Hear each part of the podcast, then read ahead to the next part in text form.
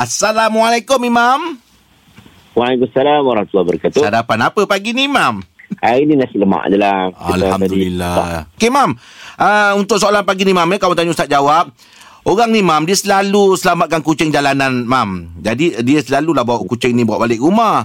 Uh, kerana kesian. Jadi Mam, hmm. ada jiran-jiran yang tidak berapa suka lah Mam. Jadi dia tanya Imam, apa hukum dan apa yang harus dibuat sebenarnya? Okey, satu saya nak sebut ni, orang yang jaga kucing, orang yang pelihara haiwan, orang yang menyelamatkan, bagi makan, pahala besar. Pahala besar.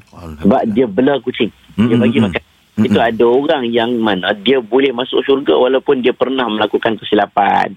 Hanya kerana bagi makan anjing, nak bagi gambaran bela binatang dengan baik. Mm-hmm. Ha, tapi dia kena ingat, ha, dia bela binatang, jangan dia tak bela orang bukan bela orang maksudnya dia pergi letak orang dalam kandang tak dia bela kucing akhirnya dia mengganggu jiran Ah, dia juga.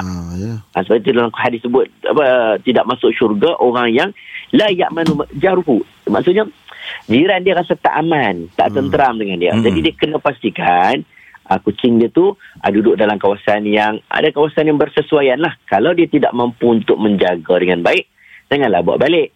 Uh, itu itu kaedah benda simple ya. Kita pun kalau kita tak mampu untuk jaga orang, kita tak bela. Betul tak? Hmm, betul. betul, betul. Dan sama macam kucing juga. Kita tengok juga keadaan ruang rumah kita macam mana. Sebab kucing ni kan ada bau dia. Kucing ni ada ada najis dia. Kalau hmm. boleh pelihara dengan baik, uh, kita pelihara dengan baik. InsyaAllah. Nak jaga kucing, pastikan tidak mengganggu jiran. Allah Allah. Terima kasih, Mam.